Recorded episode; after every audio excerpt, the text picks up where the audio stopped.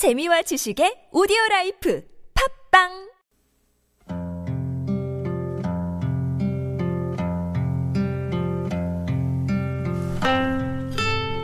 가슴에 담아온 작은 목소리.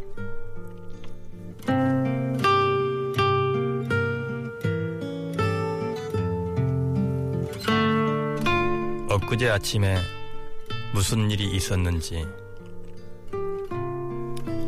오늘의 일정은 어떻게 되는지 누가 갑자기 물어본다면 여기에 얼마나 대답할 수 있을까요? 저라면 아마 한참 동안 생각을 해야 하거나 어쩌면 기억이 안 날 수도 있을 것 같습니다. 이처럼 흐르는 시간과 사라져가는 기억을 잡아둘 수 없기에 기록이 필요한 게 아닌가 싶습니다.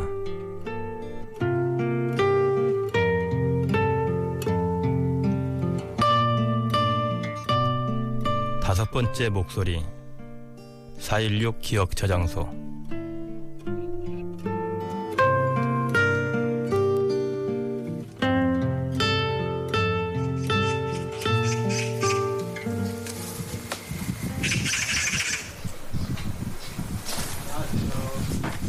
오늘 제가 찾아온 곳은 경기도 안산시 단원구입니다. 단원구는 제 일상이 함께하는 곳이기도 한데요. 아마 단원구라는 지명을 들으면 많은 분들이 세월호라는 아픈 사건을 떠올릴 겁니다. 단원구는 조용한 동네입니다.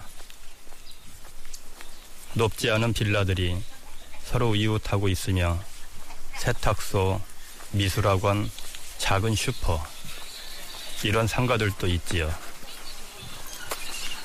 여느 동네와 크게 다르지 않은 주택가입니다. 하지만 조금만 고개를 들어보면 상가 2층 위치에 낯선 간판 하나가 눈에 들어옵니다. 416 기억 저장소.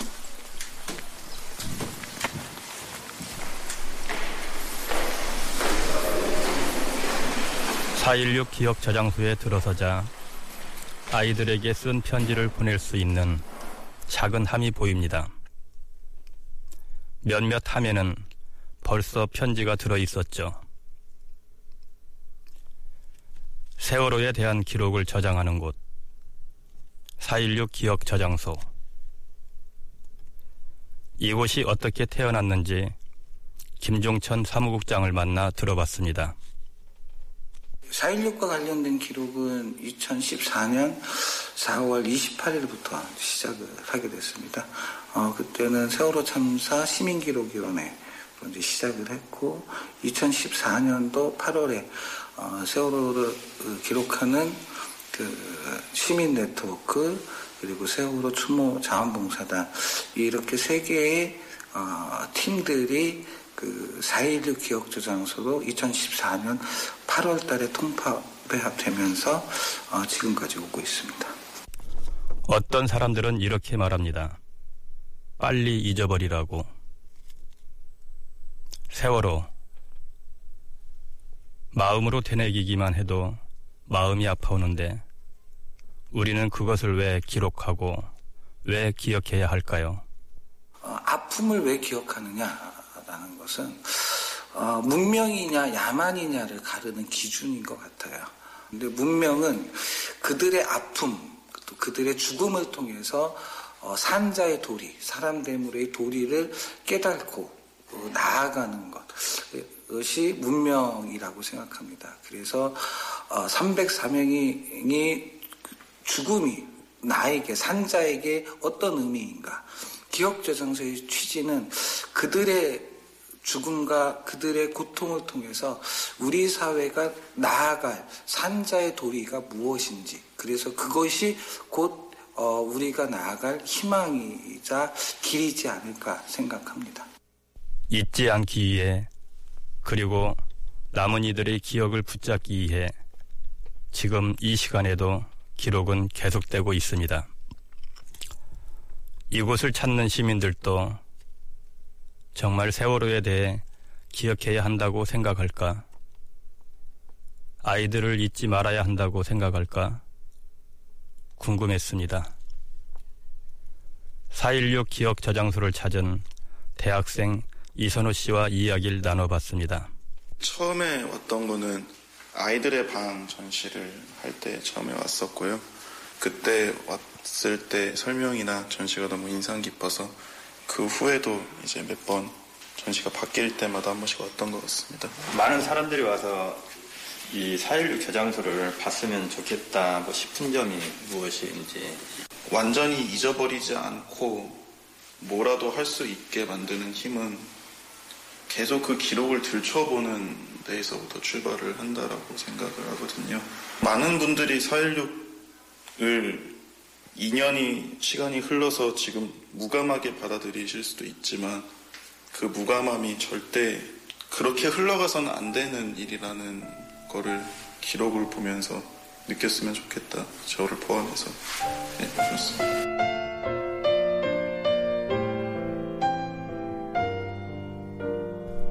세월호 이후 곳곳에서 안전에 대해 이야기를 했습니다. 하지만 2년이 지난 지금은 어떨까요? 저는 4.16 기억 저장소를 방문한 분들이 세월호와 아이들을 기억해주고 더불어 이 공간을 통해 안전에 대한 관심을 가졌으면 하는 바람이 들었습니다. 이곳에서 자원봉사를 하고 있는 원혜리 씨는 이렇게 이야기합니다. 저는 세월호 참사는 어, 우리 사, 우리가 살고 있는 사회의 민낯을 제대로 보여줬다라고 하는 예, 참사라고 생각을 합니다. 그래서 어, 세월호를 잊지 말아야지 앞으로 우리가 살아야 될 사회는 우리 국민들의 생명이 존중받고 그리고 안전하고 예, 그것이 보장받을 수 있는 정말 법의 헌법에 보장되어 있는 쓰여 있는 대로 살 수 있는 그런 사회를 위해서는 반드시 잊지 말아야 된다라고 생각합니다. 4.16 기억 저장소에는 세월호 참사 2주기를 맞아 희생된 아이들과 그 가족들의 슬픔을 기억하고 기록하는 것들이 있었습니다. 어, 전시 벽면에 있는 사진들이 네. 모여 있고 천장을 보니까 이게 도자기 같아요. 예, 도자기. 굉장히 많이 위에 달려 있는데 예. 이건 무엇입니까? 이거는 아이들의 기억함인데요. 어, 지금 보시면은 어, 채워져 있는 것도 있고 채워지지 않은 것도 있습니다. 어떤 채워진 것들은 부모님들이 이제 가져다 놓기도 하고 304개의 기억함이거든요. 희생자 304명을 기억하자라고 해서 이 사진 전시한 걸 보니까 네. 비닐을 비 오는 날 둘러쓰고 있나요? 네. 시민들도 있는데 초등학생도 안 들어간 유치원생을 보이는데 아이들도 있고 이거는 무슨 사진입니까? 예, 그때 거의 일주일에 한 번씩은 계속 광화문 광장에 모든 시민들, 국민들이 모였었죠. 그때 이제 비가 오니까 어떤 분이 그 비닐천을 우산들을 각각 준비할 수 없으니까 한 같이 이제 쓴 건데 이때 여기 안에서 어떤 분이 그랬어요. 우리는 어차피 한 배다, 한 배를 타고 있다라고 이런 말씀을 하셨는데 이 사진은 예 노순택 작가님이 정말 그냥 자체를 보여주는 것 같아요. 비닐이가 통째로 돼 있어서 여기 굉장히 많은 사람이 들어가 있으니까 한 예. 배를 탔다. 예. 그 의미군요. 예, 그 안에서 이제 어떤 분이 그런 말씀을 하셨. 사진 기억함, 문자 메시지, 현수막, 편지함 등 4.16 기억 저장소에 있는 모든 기록들은 그날의 참사를 기억하기 위한 몸부림처럼 느껴졌습니다. 그 몸부림 하나하나가 보태져 영원히 편치 않을 기억으로 자리 잡는 것이겠죠. 4.16 기억 저장소에는 다양한 형태의 기록물이 있는데요. 스마트폰으로 찍은 사진이나 SNS에 올린 글도 기록물이었습니다. 4.16 기억 저장소 김종천 사무국장의 이야기입니다. 이 실제적으로 우리 5천만 어, 대한민국의 시민들은 다 목격하지 않았습니까?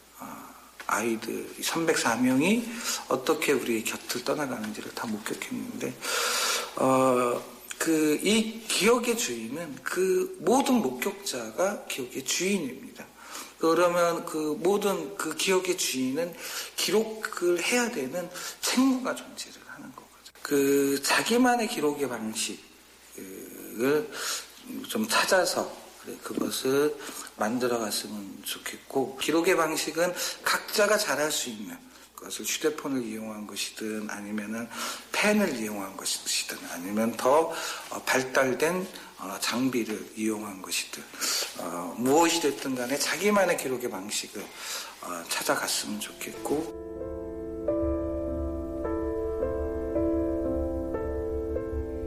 세월호를 기록해온 사진작가 김봉규 씨는 이런 말을 했습니다.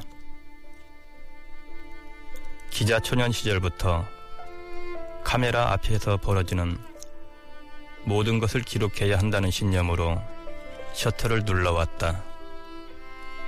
하지만 차마 세월호 비극 앞에선 카메라를 들이댈 수가 없었다. 컴컴한 바닷속에서 엄마를 부르며 죽어간 아이들의 부모처럼 나도 그 또래의 아이를 키우고 있는 부모였기 때문이다. 퉁퉁 부어오른 상태에서 건져진 자식의 시선을 바라보며 통고가는 부모의 울음소리를 나는 백목항을 서성거리며 가슴으로만 담았다. 스스로에게 한번 물어주십시오. 나는 과연 무엇을 기록하고 무엇을 기억해야 하는지.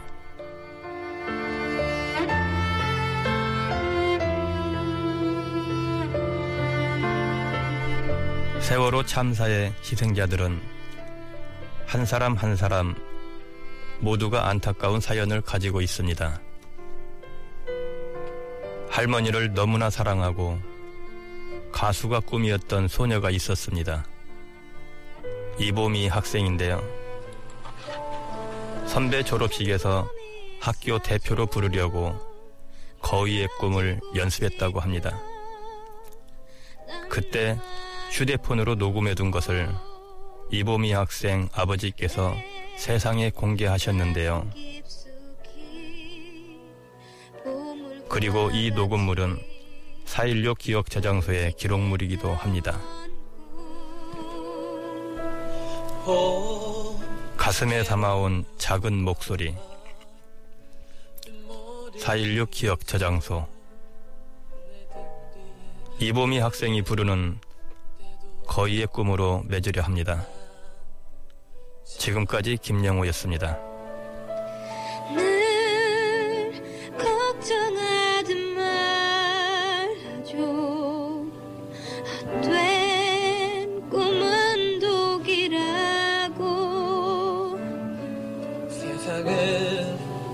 끝이 정해진 책처럼 이미 돌이킬 수 없는 현실이